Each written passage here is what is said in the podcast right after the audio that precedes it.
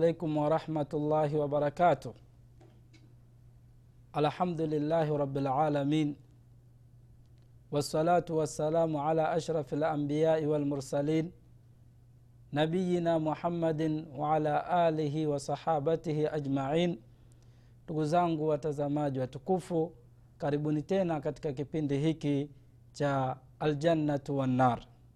Kipindi ambacho kinazungumzia kuhusu habari za pepo na habari za moto. Kama ulivyosikia katika kipindi kilichopita kuhusu sababu ambazo zitakazowaingiza watu motoni ambayo sababu moja katika sababu zitakaowaingiza watu motoni ni kuzuia zaka. Wale wanaozuia zaka wakawa hawatoi zaka na hali ya kuwa mali wanazo na uwezo wa kutoa wanao basi hawa itakuwa ni sababu ya kuadhibiwa siku ya kiama na zile mali zao zitageuzwa na kuwa ni adhabu juu yao. Ndugu yangu katika sababu ambazo zinamwingiza mtu motoni mojawapo ni zinaa zinaa ni nini?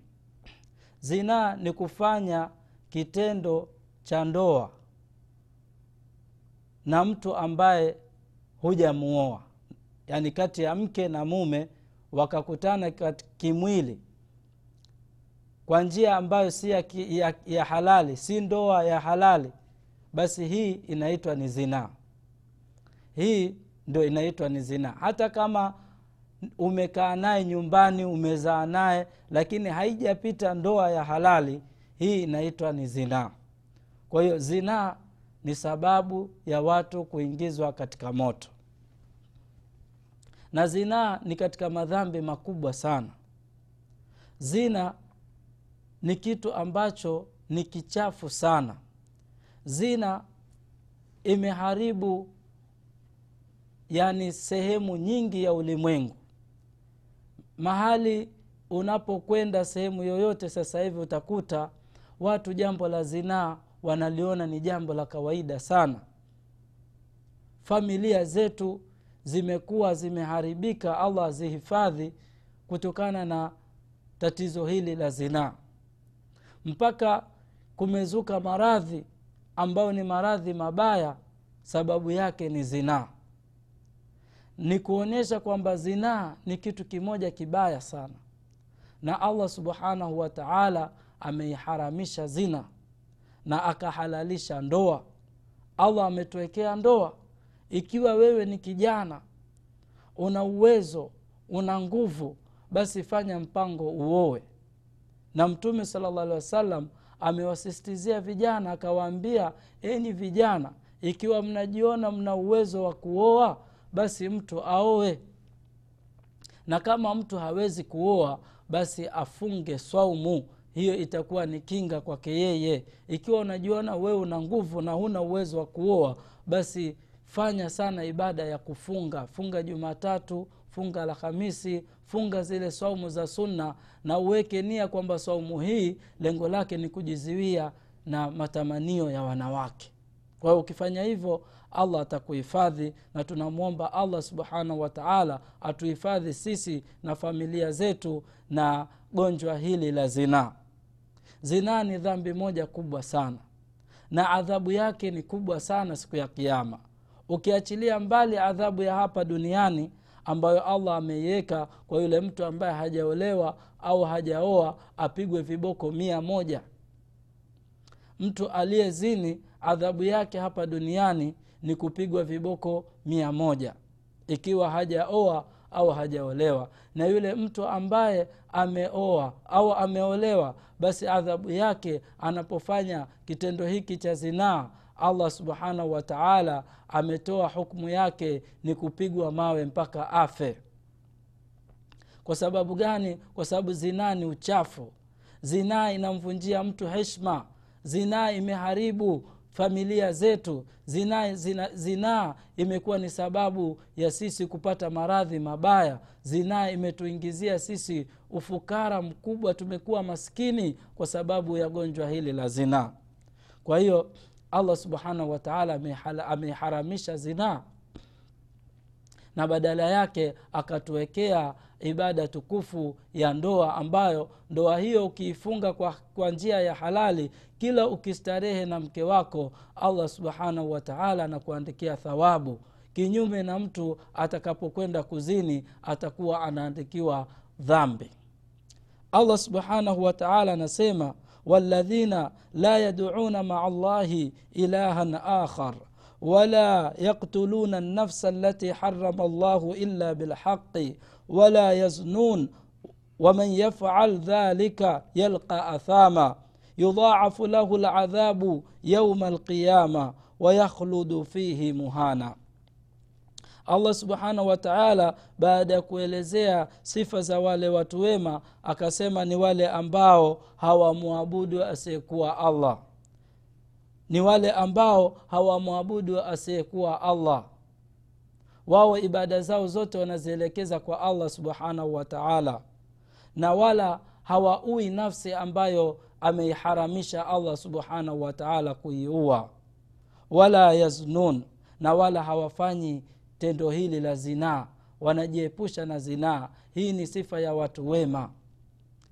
Na allah subhanahu wataala anasema waman yafal dhalika na mwenye kufanya kitendo hiki cha zinaa yalqa athama atakwenda kupata adhabu kali siku ya kiama wayakhludu fihi muhana na atakaa katika moto milele atakaa katika wayakhludu fihi muhana atakaa katika moto milele hali ya kuwa ni mdhalilifu. Ikiwa mtu amefanya makosa haya ya zinaa alafu hakutubia basi siku ya kiama ataenda kupewa adhabu kali ya moto. Yalqa athama ataingizwa katika moto mkali sana kwa sababu ya kufanya tendo hili la zinaa kufanya kufanya kosa hili la zinaa ndugu yangu muislamu ndugu yangu mtazamaji allah tuhifadhi na zinaa zinaa adhabu yake ni kali sana. Zinaa mtume sala llah alih wa sallam ame, amepelekwa katika miraji akenda akaingizwa sehemu ambayo watu wanaoadhibiwa ya watu wanaofanya zina inatisha sana mtume salaa salam anaelezea asema alinijia mimi jibrili akanichukua mimi mpaka akanipeleka mbinguni. Kisha tukafika sehemu katika sehemu ya moto. Tuliko, tulipofika pale asema tukakuta watu tukalikuta watu wameingizwa katika sehemu kama tanuri. Tanuri kama lile la kuchomea mikate. Akasema alahu dhayiqun. Tanuri hilo ambalo juu yake kwenye huu, hu mlango wake sehemu yake ni ndogo sana ya kupitia. Alafu akasema wa asfaluhu wasiun. Ndani yake huko chini kuna sehemu kubwa lakini sehemu ile ya kuingilia ni ndogo sana. Kisha akasema tulivyofika hapo tukasogea tukaangalia ndani asema tukakuta fihi rijalun wa nisaa tukawakuta wanaume na wanawake uraa wako uchi kabisa wako katika tanuri hu, hilo wanaume na wanawake wameingizwa wakiwa wako uchi.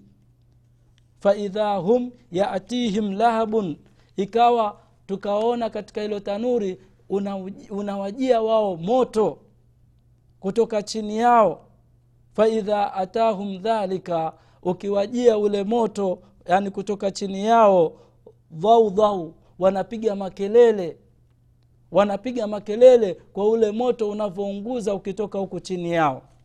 Baada ya hapo mtume sala alih salam anasema fakultu man haulai ya jibril? Nikamuuliza ni kina nani hawa ewe jibril?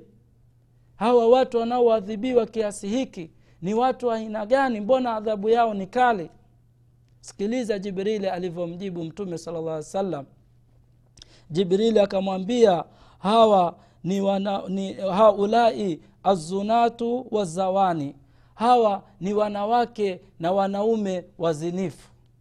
Ni wale waliokuwa wakifanya dhambi kubwa ya zinaa kwa hiyo hii ndio adhabu yao mpaka siku ya kiama wanaadhibiwa namna hii. Bado siku ya kiama haijafika lakini wanaadhibiwa kiasi hiki. Wameingizwa ndani ya tanuri. Ndugu yangu hebu nenda katembee sehemu inayochomwa mikate alafu uangalie lile tanuri lilivyo. Namna gani mdomo wake ulivyokuwa mdogo alafu huko ndani kulivyokuwa ni kupana alafu watu wanaingizwa huko ndani wanafungwa alafu wana, wanawashiwa moto ndani kwa ndani. Hivi ni adhabu kiasi gani ambayo ataipata mtu ambaye ni mzinifu? Allah atuepushe na maradhi haya ya uzinifu. Ndugu yangu mwislamu ndugu yangu mtazamaji zinaa ni kitu kimoja kibaya sana. Zinaa ina adhabu kali sana.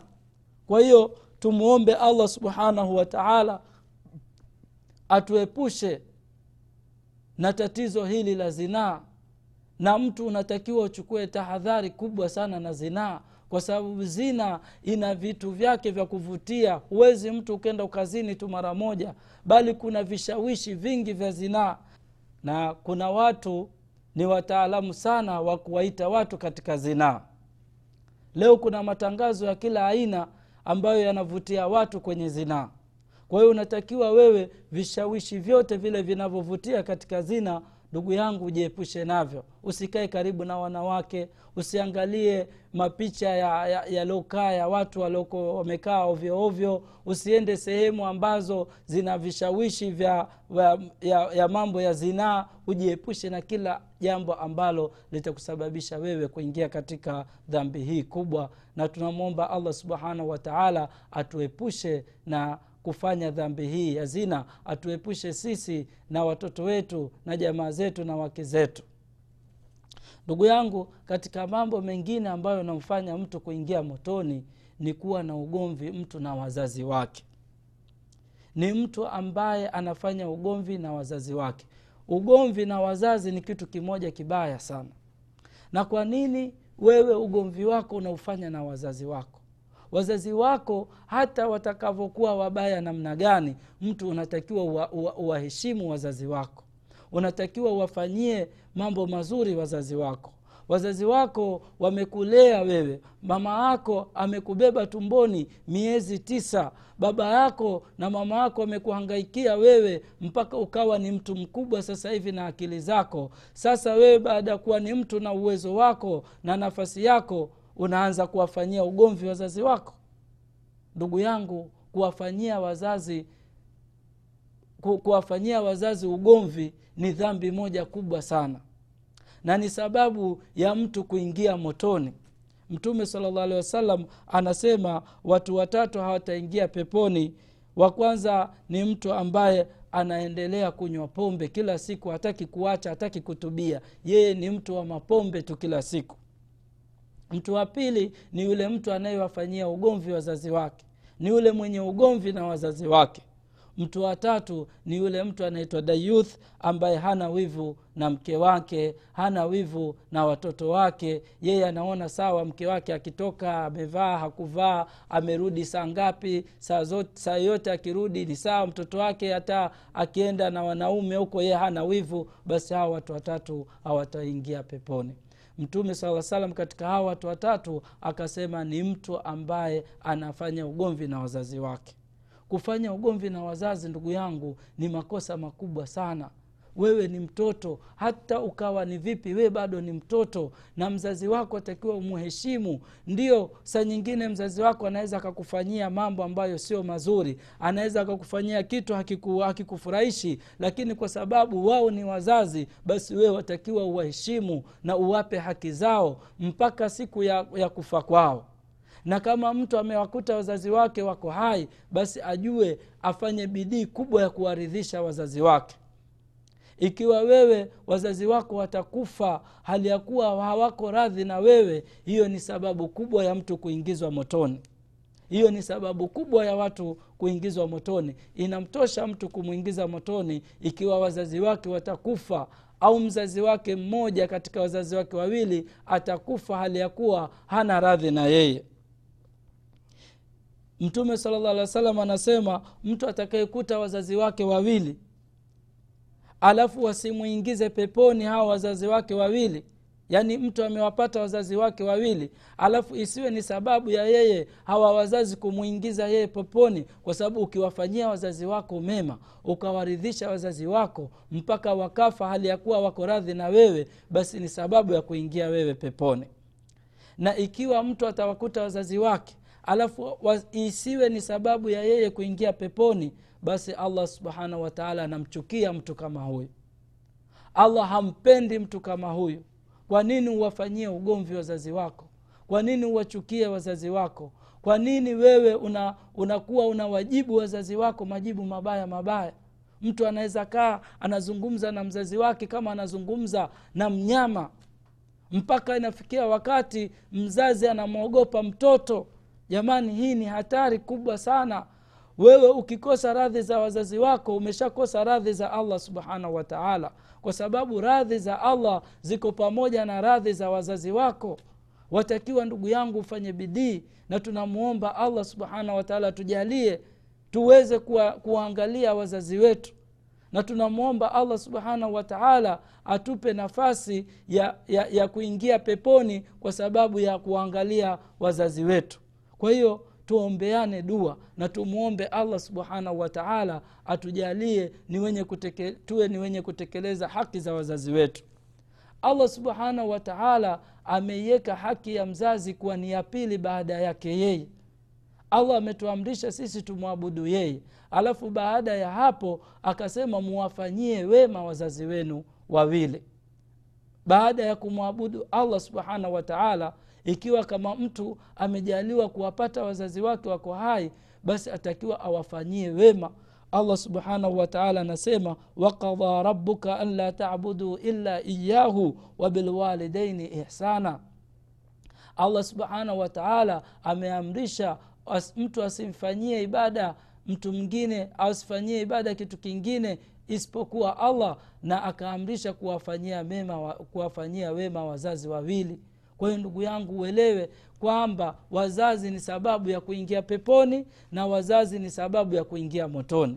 Ikiwa utaishi na wazazi wako vizuri basi ujue ni sababu ya kuingia peponi. Na ikiwa utakuwa una matatizo na wazazi wako basi nenda rudi nenda kawaombe msamaha kabla hawajakufa nenda kawalilie nenda kawatake radhi ili uje upate msamaha wa mola wako kwa sababu ukifa waza, wakifa wazazi wako hawana radhi na wewe. Au wewe ukifa wazazi wako hawa, hawa, hawana radhi na wewe basi ujue kwa allah una matatizo makubwa sana. Na tunamwomba allah subhanahu wataala atujalie tupate radhi za wazazi wetu.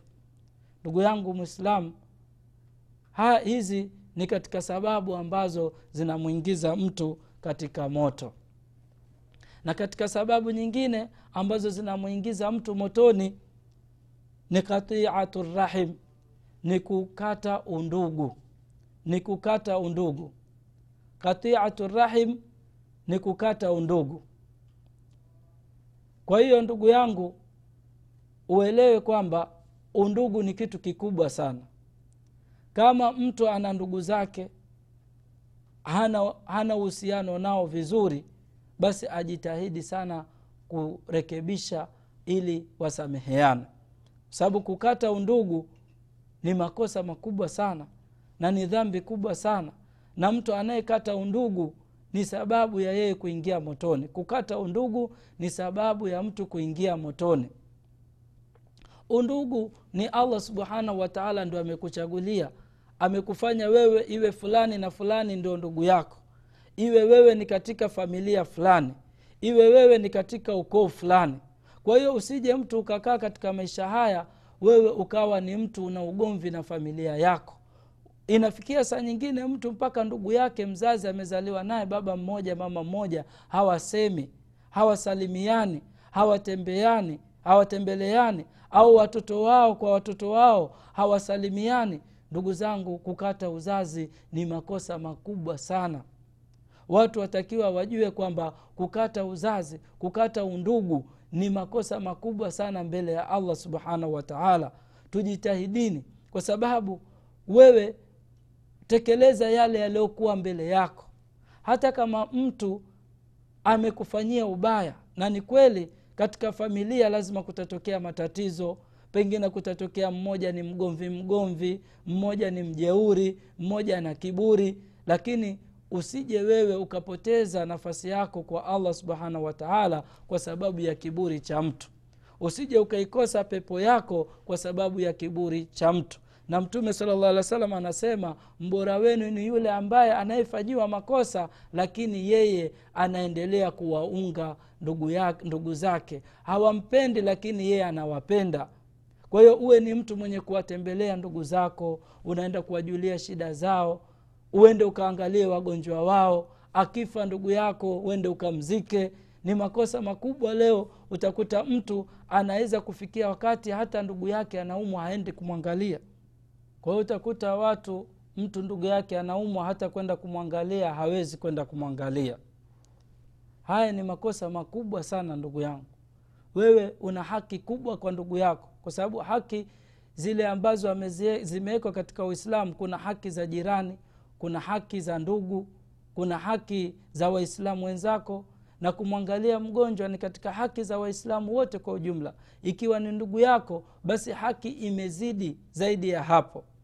Kwa hiyo ndugu zangu waislamu tuishini vizuri na ndugu zetu tulinde undugu. Undugu ni kitu kikubwa sana. Undugu umetoka kwa mwenyezi mungu subhanahu wataala allah ndio aliyechagua kwamba wewe uwe mtu katika familia fulani. Mtu mwingine unaweza kusema kabisa mimi mi si ukoo huu sio ukoo wangu. Mimi ukiniangalia mimi natoka kwenye ukoo fulani. Huo ndo ukoo wako. Allah subhanahu wataala ndio aliokujalia wewe ukatoka katika familia hiyo. Kwa hiyo ndugu yangu kuvunja undugu ni sababu ya mtu kuingia motoni. Mtume sala llah alih wa sallam anasema la yadkhulu ljannata qatiun. Haingii moto haingii peponi yule mtu ambaye anakata undugu. Haingii peponi yule mtu ambaye anakata undugu. Kwa hiyo vitu kama hivi inatakikana ndugu yangu tuviangalie sana. Kwa hiyo hizi sababu kama hizi ndio sababu ambazo zinamwingiza mtu katika moto. Na tunamwomba allah subhanahu wataala atuepushe na moto wake. Na katika sababu nyingine ambazo zinamwingiza mtu motoni ni alkidhbu ala llahi wa rasulihi. Ni kumsemea kumzulia allah subhanahu wataala na kumzulia mtume wake muhammadi salllah alehi wasallam kuna watu wanamzulia allah. Wanasema maneno kwamba maneno haya ni ya allah kumbe allah hajasema maneno hayo. Watu wenye tabia hii wataingizwa motoni siku ya kiama wale watu ambao wanamsingizia allah uongo basi siku ya kiama wataenda kuadhibiwa adhabu kali sana. Allah subhanahu wataala hataki kusingiziwa. Kwa nini wewe msingizie allah uongo? Kwa hiyo mtu mwenye kumsingizia allah uongo siku ya kiama ataenda kuadhibiwa ajue. Unapozungumza jambo uwe na uhakika kwamba ili jambo kweli allah amelisema. Au mtume salllah alehi wa amelisema. Kuna watu wanamzulia mtume. Mtu anaamka tu mtume amesema hivi mtu mwenye kufanya hivi hivi ataenda peponi. Kumbe uongo mtupu. Na ndio maana kuna somo linaitwa somo la la, la hadithi la kuchambua hadithi za kweli na hadithi za uongo. Somo hili halikuanza leo limeanza kuanzia wakati wa matabii na maimamu wakubwa walivyoona kwamba watu washaanza sasa kuingia katika uislamu wengine wanafiki wanamzulia mtume uongo likaanzishwa somo la kuchambua hadithi za kweli na za uongo. Kwa hiyo katika mazungumzo yako ndugu yangu uchunge usije ukaingia katika kikundi cha watu wanaomzulia allah subhanahu wataala au wanaomzulia mtume sala llah alehi wasallam. Allah subhanahu wataala anasema yauma alqiyamati tara ladhina kadhabu ala llahi wujuhuhum muswadda alaisa fi jahannama mathwan lilmutakabirin wale allah subhanahu wataala anasema na siku ya kiama utawaona wale watu wanaomzulia allah subhanahu wataala wanamzulia allah uongo basi hawa watu nyuso zao zitakuwa nyeusi na, na mashukizi yao yatakuwa ni katika jahannam. Na hayo ndio mashukizi ya watu wenye kibri. Hichi ni kibri. We unasema allah amesema kumbe allah hakusema. Unadanganya. Kuna watu maskini hawana ilmu. Wewe kwa sababu unajuajua kidogo basi unaanza kuwadanganya watu kwa hiyo kumzulia allah ni makosa. Na pia vile vile kumzulia mtume muhammad salllah alehi wasallam kuzusha mahadithi ambayo hayakuwepo wakati wa mtume wala masahaba wala nani. Kuna watu wamemzulia mtume maneno mengi sana.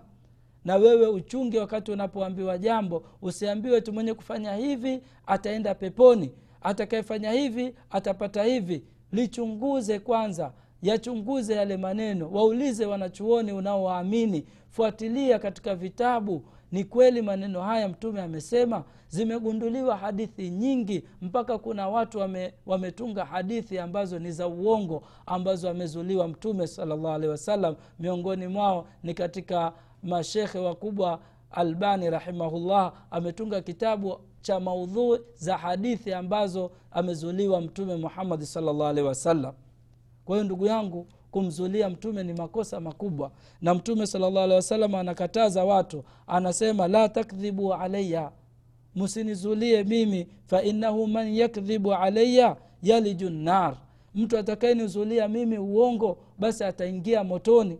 Kwa hiyo kumzulia mtume salllah alih wa ni sababu ya watu kuingia motoni. Na mtume salllah alih wa anasema man kadhaba alaya mutaamidan mwenye kunizulia mimi maneno kwa kusudi falyatabawaa maqadahu min annari basi ajichagulie mapema sehemu yake motoni. Usije ukatoa tu ah qala rasulullahi salllahu alehi wasallam jambo fulani fulani fulani. Chunguza vitabu vya hadithi vipo.